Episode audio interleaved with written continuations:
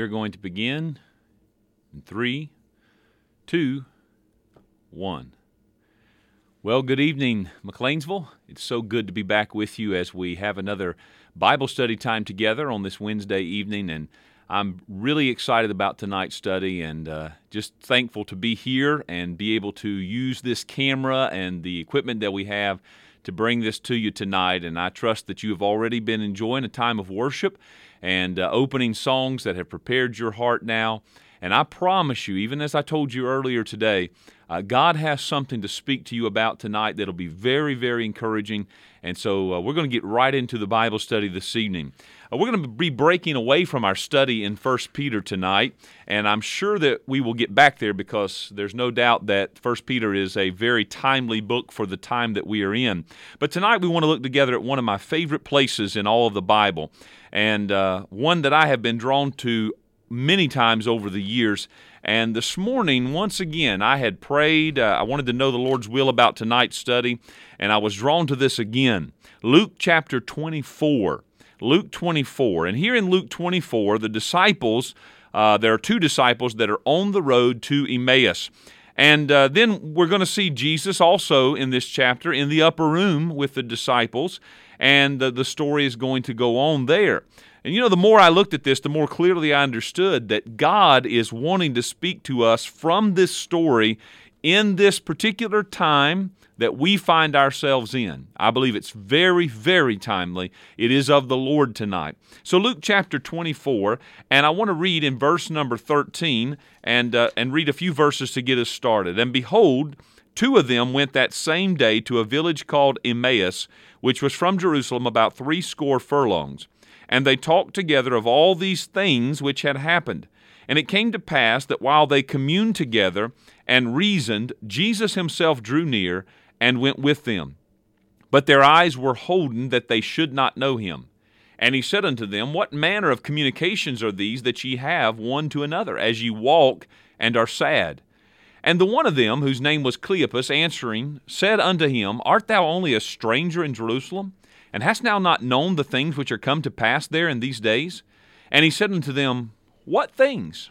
And they said unto him, Concerning Jesus of Nazareth, which was a prophet, mighty in deed and word before God and all the people, and how the chief priests and our rulers delivered him to be condemned to death, and have crucified him. Notice this verse, but we trusted, we trusted that it had been he which should have redeemed Israel. And beside all this, today is the third day since those things were done. Yea, and certain women also of our company made us astonished, which were early at the sepulchre. And when they found not his body, they came saying that they had also seen a vision of angels, which said that he was alive. And certain of them which were with us went to the sepulchre, and found it even so as the woman had said, but him they saw not. And then Jesus says to them in verse 25, He said unto them, O fools, and slow of heart, to believe all that the prophets have spoken. Ought not Christ to have suffered these things and to enter into his glory? And beginning at Moses and all the prophets, he expounded unto them in all the scriptures the things concerning himself. And they drew nigh unto the village whither they went, and he made as though he would have gone further. But they constrained him, saying, Abide with us, for it is toward evening, and the day is far spent. And he went in to tarry with them. And it came to pass, as he sat at meat with them, he took bread and blessed it, and brake, and gave it to them. And their eyes were opened, and they knew him, and he vanished out of their sight. Then they said one to another, Did not our heart burn within us while he talked with us by the way, and while he opened to us the Scriptures? And I want to stop the reading right there, and we're going to continue in that chapter in the study this evening. But boy, what a wonderful passage of Scripture. What a wonderful story. And I want you to notice something about these things they keep talking about. And tonight, I want to. I want to bring a lesson from this passage, and I suppose that the, the best title that I came up with is Recovering Your Heart in All of These Things. And I tell you, there is one who will recover your heart in all of these things. And uh, we're going to look at that tonight. So these things are going on. Uh, but before we go any further, I'd like to take time to pray with you and us pray together that God would help us tonight to hear what He has to say. So let's do that at this time. Father, I do want to pause right now as I'm in this recording studio, this room, and Lord, I am by myself as far as other people, but I am not alone. Lord, you are here with me, and, and in just a few hours, all of us will be together through this broadcast. And we want to pray right now together and invite you to, to come into our living rooms, into our day rooms, our dens, our kitchens, wherever it is that we're gathered right now.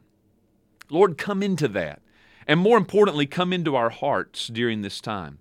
Because I don't know of anyone right now who has not over the last week or so been affected by the time that we are that we are living in, Lord. The news, the uncertainties of it, the the the the aspects of anxiety and uncertainty and fear, speculation that may be coming into our heart, and Lord, all of that has the the um, ability, the power to draw our hearts away from you. But tonight, God, through this study of the Word of God and through our time together, Lord, recover our hearts.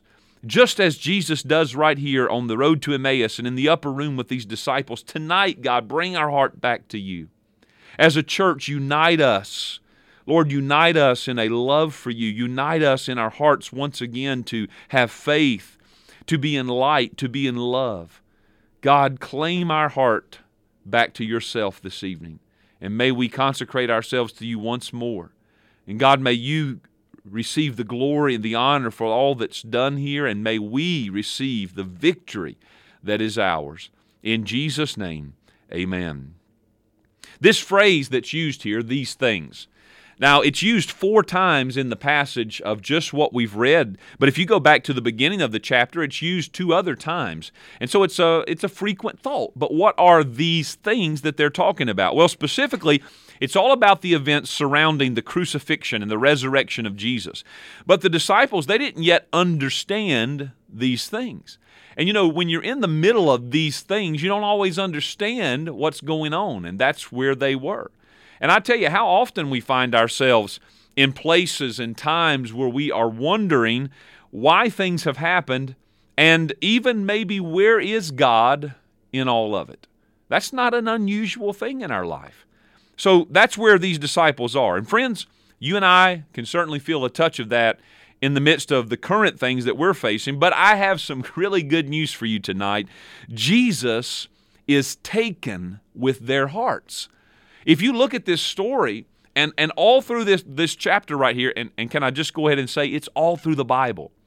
Jesus is just consumed with and very concerned about the heart of these disciples. Notice he mentions their hearts twice in that part that we're studying tonight. In verse number 25, he says to them, O fools and slow of heart to believe. He speaks of their heart here. And in verse 38, which we haven't read yet, but we're going to come to, when he appears in the upper room to the disciples, in verse 38, he says unto them, Why are ye troubled, and why do thoughts arise in your hearts? He's very concerned about their hearts. And I want you to know tonight that Jesus is very concerned about your heart tonight, Christian, very concerned about my heart. And so on the road to Emmaus, we see that their hearts are cloudy.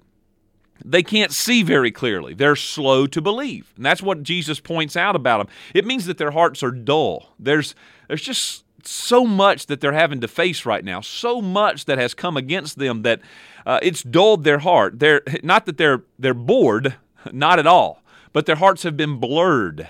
And I think that's a good way to understand it. When Jesus says, oh, slow of heart, it means their heart is dull. Their heart is blurred by everything that they're dealing with. And then when you come to that upper room scene, that moment where he speaks to their hearts, he recognizes how their hearts are troubled. They can't rest very well, in other words. Their hearts are agitated, their hearts are uneasy, and the peace has been taken from them. Their hearts are compromised. The enemy has sown tares of fear and doubt, and all manner of thoughts are rising in them. We might say it this way their imagination is running wild. Now, here I need to remind you of a passage that the Lord gave us just a few days ago, and uh, it was last Monday night, not this Monday, but the last Monday night at our last prayer meeting that we had. And I've been sharing this as often as I can in different formats over the past week or so. But 2 Corinthians chapter 10 and verse 5 casting down imaginations and every high thing that exalteth itself against the knowledge of God, and bringing into captivity every thought, every thought to the obedience of Christ. Now, I don't want to pick and poke at anyone. But I have heard a lot of talk about people making runs on the gun stores. And of course, we know about the empty shelves in the grocery stores. Well, what leads to that? Why does that happen? It's unbridled imaginations that lead to that type of thing. Too many apocalypse movies, probably. And I'm not suggesting that we're to bury our heads in the sand and just hope for the best, but I am saying that we need to anchor our heart in Jesus tonight. We must anchor our heart in Jesus. My hope is not built on my ammo supply or my bread and milk supply, but my hope is built upon the solid rock of Jesus Christ. And friends, no matter what happens today or tomorrow, I rest my hope in Him. You see, this is a serious time that we're living in. But listen, it's not the end. It's not the end. It, it can't be the end. By the way, child of God, there is no end for those who believe. It amazes me how I have felt so strongly over these last four years um, that we need to be, begin preparing uh, the, the generation behind us for what is to come. And I earnestly believe that we are in the midst of some real world training right now. You see, there are going to be difficult days ahead. More difficult than this, darker than this. They are coming. But right now, God has given us an opportunity to prepare for that, to train our children, our grandchildren, so that they will be prepared, if not to face it themselves, they'll be more ready to train their children to face it. Because honestly, I don't know how we can have very many more generations before this thing's wrapped up, friends. I mean, Jesus is coming. I'm telling you, He cares about your heart. And what does your heart say to you right now? I'm coming back to Emmaus Road in a moment, but let me take some time to remind you again of the things that God has given me to encourage all of us with during this time. Three things that I keep repeating. Number one, strengthen your God dependence. I want to keep messaging that. This is a time for you and I to personally develop our walk with God, maybe in a way that we haven't in, in a while or ever.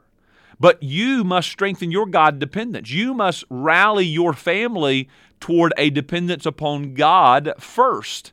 And this is a time to do that. Secondly, stay connected with your church. I want to keep messaging that. By tuning in tonight, you're staying connected with your church. But it's more than just connected through the internet or through listening to the messages on CDs, but stay connected by using your phone. Hey, this is a novel idea. Turn that phone back into its primary use a phone. Call one another, talk to one another, visit that way. I know it's hard to visit right now physically, but, but visit that way.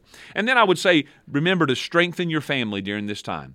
Whether it's your family, maybe in your household, of course, you, you, your spouse, your children. Maybe it's family that uh, that don't live with you, but your children are grown and gone. But you're building, you're working on family relationships right now. Do that. It occurs to me this year we came into it this 2020 as a church and as a staff even a church staff more prepared i think more organized more focused than any of the previous years that i've been here. And then what happens? Disruption happens right? All the planning all the calendar work all the vision. So was it for nothing was it for nothing? Well, of course not. Of course it wasn't. What was the main thing behind all of it? Well, Psalm 96 9 Worship the Lord in the beauty of holiness. What is our vision song for the year that Brother Pat has brought to us? Crown Him with many crowns. It's about worshiping God. It's about growing in holiness. It's about developing this heart for God. That's what we've been talking about for weeks and months. So we've not lost this. We're, we're actually finding how essential it really is to our survival right now. So, what we see in Emmaus and what we see in the upper room is very intentional concern that God has for our hearts. Remember this verse, Proverbs chapter 4 and verse 23. Keep thy heart with all diligence, for out of it are the issues of life. You see, life's well springs come from your heart. And God doesn't want your heart dried up. He cares very much about your heart. So let's come back to Emmaus Road and let's see that. Now, here's a question What is really being assaulted in this story? Well, is there physical danger for these disciples? I'd say yes. There is the potential for trouble, for persecution, for, for loss of property, for physical harm. The persecution will actually grow in the days and years ahead for these disciples, but that's not the real danger. Not really. Uh, that's not what your true enemy is after. When you see what's going on today, you hear the reports of positive tests, you see the numbers coming out, the governmental mandates, and you can become concerned about all of these things. You can become concerned about your health and the health of others. But behind all of this, there is another power at work. Our government is not our enemy. This virus is not our enemy.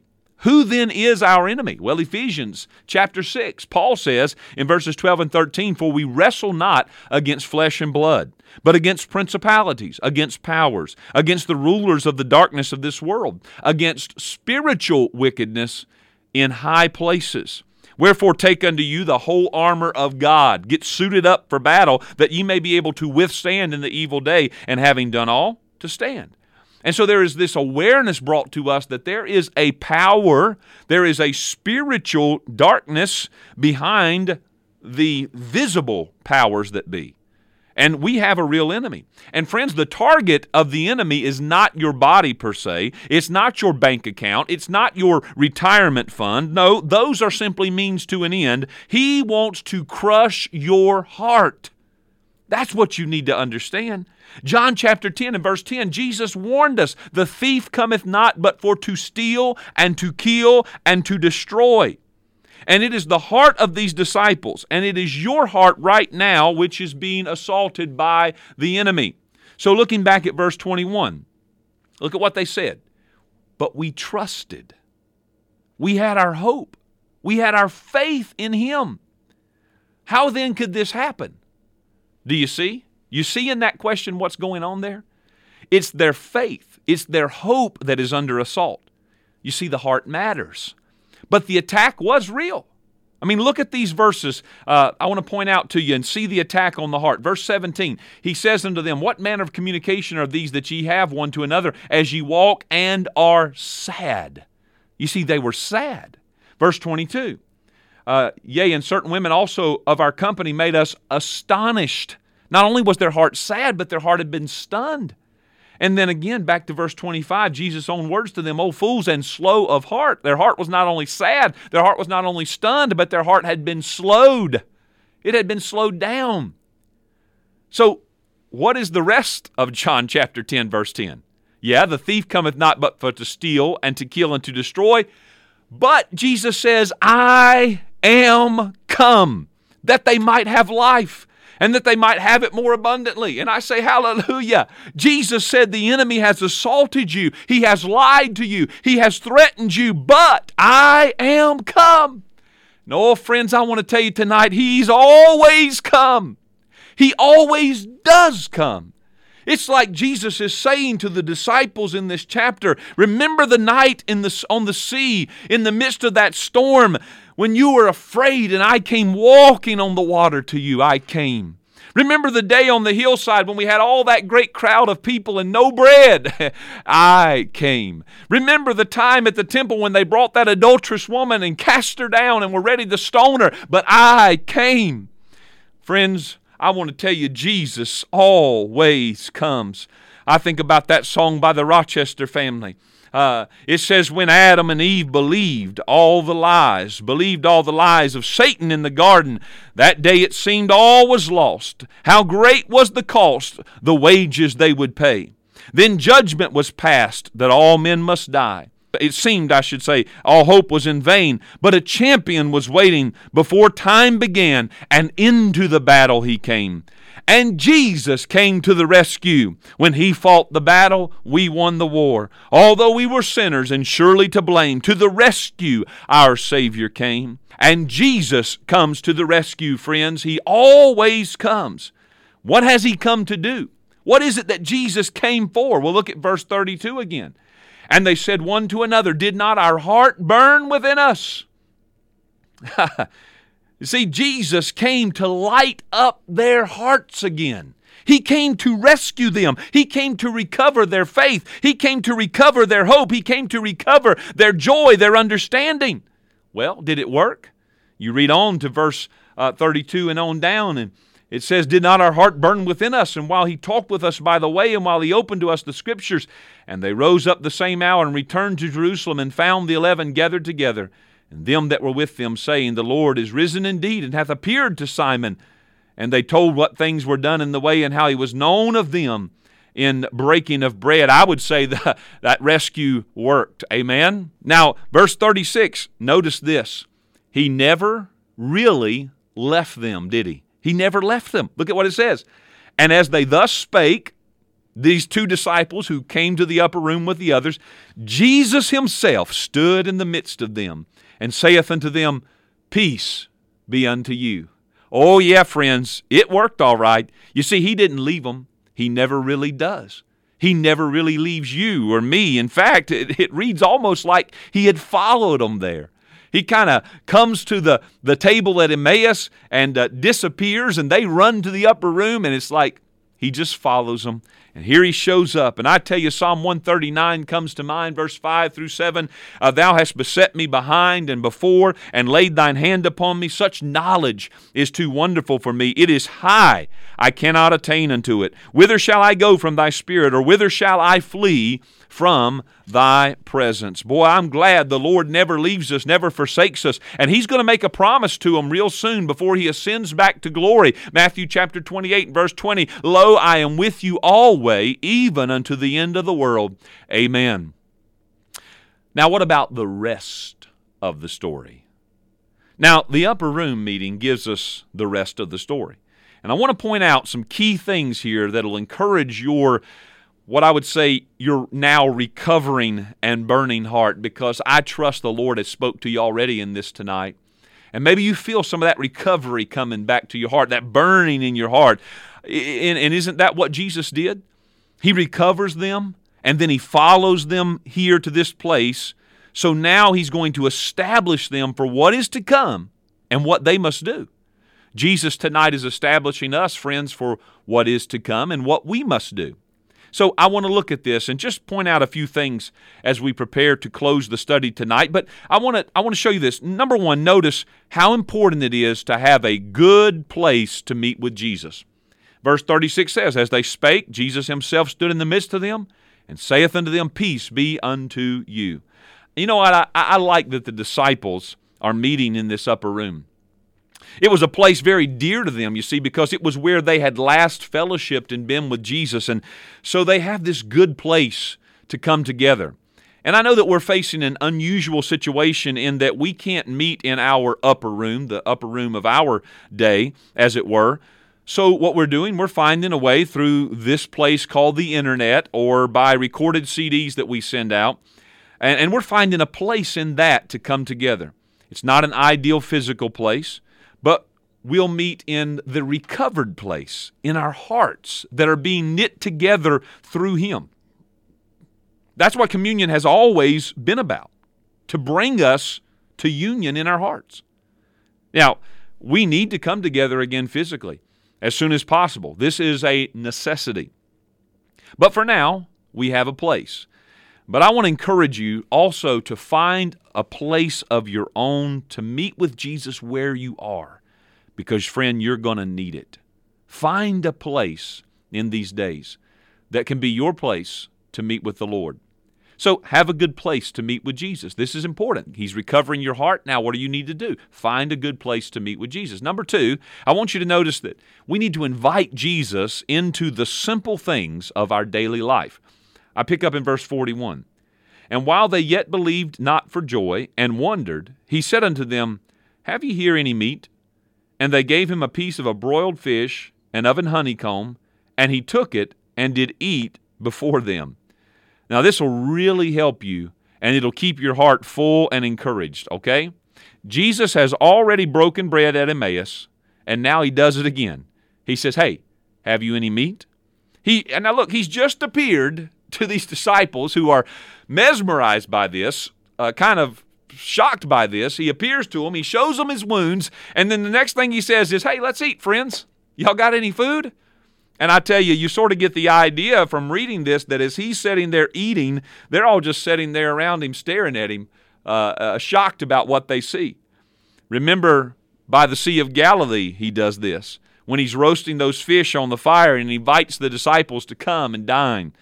You see, it's not just our times that we meet for worship on Sunday or for Wednesday night Bible study. We should look for Jesus to be present in everything that we are doing. Everything your family fun together, when you go to bed and sleep at night, the meals that you're eating. Hey, even when you're paying those bills, we need to look for Jesus and invite Jesus into the simple things of daily life. Again, it's communion. It's communion with the Lord. We desperately need that in this time, and our hearts desperately need to be trained in that way. Then let me tell you this third thing. Notice we need to seek to understand what God is up to. So I said, what we're learning here in the upper room, have a good place to meet with Jesus. Hey, invite Jesus into the simple things of daily life. But then, thirdly, seek to understand what God is up to. Verse 44, I pick up the reading again. And he said unto them, These are the words which I spake unto you while I was yet with you, that all things must be fulfilled which were written in the law of Moses and in the prophets and in the Psalms concerning me. Then opened he their understanding that they might understand the Scriptures. And he said unto them, Thus it is written, and thus it behooved Christ to suffer and to rise from the dead the third day, and that repentance and remission of sins should be preached in his name among all nations, beginning at Jerusalem. And ye are witnesses of these things. And behold, I send the promise of my Father upon you. But tarry ye in the city of Jerusalem until ye be endued with power from on high. Now, he brings them back to the words that he had spake to them. You see, this is the true strength of our heart during these times. We need to know what God has said, but we need to know what He is saying now. Because His Word is not some ancient text, it is a living truth, and He is speaking to us now. He's speaking to us today. Back in verse 25 and 26, he did this with those disciples on the road to Emmaus. Uh, he opened up their heart. He teaches them what it was all about. In verse uh, uh, 45 here, he does that. He, says he, he opens their understanding that they could understand the scriptures, just like he had done in verse 27. He expounds from Moses through the prophets all the things concerning himself, just like he'd done in verse 32. Their heart burned within us, they said, as he opened to us the scriptures. And I'll tell you tonight, he's giving them understanding. Now, listen, friends, you won't get real understanding about what's happening from cable news or social media. You can get information from there, and sometimes you can get misinformation from there. But understanding must come from Jesus, it must come from His Word. I read Spurgeon. He wrote about this particular passage uh, here of verse 45. He wrote about this in his morning and evening devotion. He says, Our Lord Jesus differs from all other teachers. They reach the ear, but He instructs the heart. They deal with the outward letter, but he imparts an inward taste for the truth, by which we perceive its savor and spirit. The most unlearned of men became, become ripe scholars in the school of grace when the Lord Jesus, by his Holy Spirit, unfolds the mysteries of the kingdom to them and grants the divine anointing by which they are enabled to behold the invisible. Happy are we if we have had our understandings cleared and strengthened by the Master. How many men of profound learning are ignorant of eternal things? I think about Psalm 119 and verse 18, which is a great prayer to have on your heart in these days. Open thou mine eyes that I may behold wondrous things from thy law. So his understanding it revealed, it gave to them a revelation, revealed some very important things to them. It told them, first of all, about the purpose of the things going on. And uh, just to summarize, I read it in verse 46 through 48 there. The, he, he said, There's a purpose to this. And the purpose of this is that you should go and now preach repentance. I, I suffered. I died. I rose again. Now you go and preach repentance. You go and pre- preach remission of sin. You go and be witnesses for me of these things our purpose in this hour, we've, we've looked at this on Sunday. Our purpose in this hour is that we might receive more of His grace and that we might give more thanksgiving, that He might receive more glory. It's to bring those who are blind to the light. And then He reveals to them that there's a promise in this. Verse 49, I read it away. He said, I behold, I send the promise of the Father unto you. And you know what that was? Over there in Acts chapter 2, day of Pentecost, the Holy Spirit came to dwell upon them, to empower them, to live in them. See, we have that same power. We that same power, my friends, is living in me. Psalm 31, verse 30, 23 and 24 says this O love the Lord, all ye his saints, for the Lord preserveth the faithful, and plentifully rewardeth the proud doer. Be of good courage, and he shall strengthen your heart all ye that hope in the Lord. Hey, God wants to strengthen your heart today, Christian. He wants to strengthen the heart of His people, strengthen the united heart of our church. Now, let's close with this. What are we to do now? In these last four verses, there are some specific things that we can do, that we must do to take care of the recovered heart. He's recovered their hearts. He's done all this in them on that road to Emmaus in the upper room and now there's some things that they must specifically do. And watch, watch this unfold. Notice, first of all, we need to receive his blessing. Verse 50 And he led them out as far as to Bethany, and he lifted up his hands and blessed them. And it came to pass while he blessed them, he was parted from them and carried up into heaven. And they received the blessing of Jesus on that day. Now, I want to tell you something. It is so important, so important that you receive what God is giving to you. I spoke about this, uh, you know, the message I preached on when trouble comes, how to how to deal with that, and I talked about the importance of realigning our heart with God, you know, getting our heart set on Him, of of you know releasing our troubles to Him because He cares for us and wants that, and uh, you know I, we talked about all those things, but the one part that I left off in that initial part that's really come to me, and I see it again here is you've got to receive. You've got to receive the blessing that God has given you. So when we release our trouble to God, when we release these burdens, when our heart is being recovered, we're letting go of fear, we're letting go of anxiety, we're letting go of the pressures, we're letting go of all the speculation, the questions about how we're going to have enough groceries, how we're going to pay our bills. We're letting Jesus take that because he cares for our soul. In return, he is going to offer you something. And I remember the first thing, what did they get? They got peace that day. Remember that peace that he offered them? And, and I think it's so important. I'm going to go to John. Let John comment on this. John chapter uh, 20. And just listen. Just listen to this. John chapter 20, verse 19. Then the same day at evening, talking about this day, and he appears in the upper room, being the first day of the week when the doors were shut, where the disciples were assembled for fear of the Jews. See the fear? Came Jesus and stood in the midst and saith unto them, Peace be unto you. And when he had so said, he showed them his hands and his side. then were the disciples glad. Ho, ho, ho, You see it? You see it? I mean, what do they have? Their hearts are all torn up. Their, their hearts are all a mess. They've got to realign their heart. And they've got to let go of that fear that was troubling them. And Jesus comes and says, I give you, I offer you peace. And you know what they did? They let go of the fear. And the Bible says, and then they were glad. They were glad because they had saw the Lord. And I, I just I just love verse 22 in this. Well, he says in verse 21, Peace be unto you, as my Father sent me, even so send I you. We've been reading about that over in, in Luke, but listen to, listen to this. Luke, or I mean, John adds this, and when he had said this, he breathed on them. and saith unto them, Receive ye the Holy Ghost. Oh, do you see the blessing? what a blessing. Let go of it, friends. Let go of it and receive what He wants to give you. All right, I got to hurry. I got to hurry. Number two, what are we to do? Rejoice in Him. Verse 52 And they worshiped Him and returned to Jerusalem with great joy. You see that?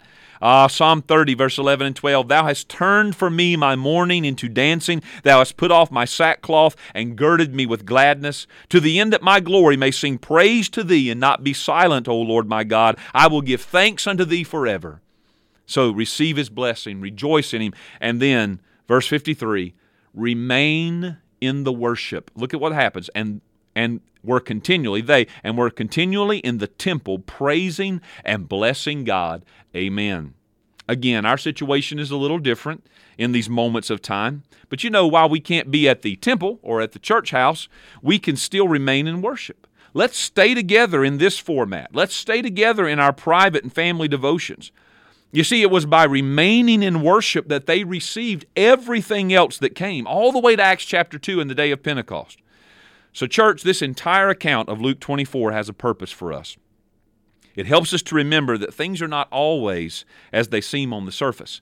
There is a deeper purpose and there is a deeper story to what is going on right now in our world and in our own personal lives. There's something deeper that God is doing. And I want us to pray for the eyes of the heart to be opened to understand. And for that, I'm going to turn for our closing prayer into the Bible, Ephesians chapter 1. And uh, this will be our closing prayer together. Ephesians chapter 1, verse 17 through 23. Paul is offering here the prayer that he had prayed for the Ephesian people, and I read it for us as a prayer tonight. That the God of our Lord Jesus Christ, the Father of glory, may give unto us the spirit of wisdom and revelation in the knowledge of Him, that the eyes of our understanding being enlightened, that we may know what is the hope of His calling, and the riches of the glory of His inheritance in the saints, and what is the exceeding greatness of His power to usward who believe, according to the working of His mighty power which he wrought in Christ when he raised him from the dead and set him at his own right hand in the heavenly places, far above all principality and power and might and dominion and every name that is named, not only in this world, but also in that which is to come, and hath put all things under his feet, and gave him to be the head over all things to the church, which is the body, the fullness of him that filleth all in all. Lord Jesus, open the eyes of our heart. Help us to receive from you this ministry of recovery in these days of trouble, these days of uncertainty that surround us. God, help us to receive all the fullness of your life and of your love. And God, help us to be just saturated with that and swelling it with that in our day to day lives. We love you and we thank you for your precious word. In Jesus' name I pray this. Amen. Amen. God bless you all. Have a wonderful evening. When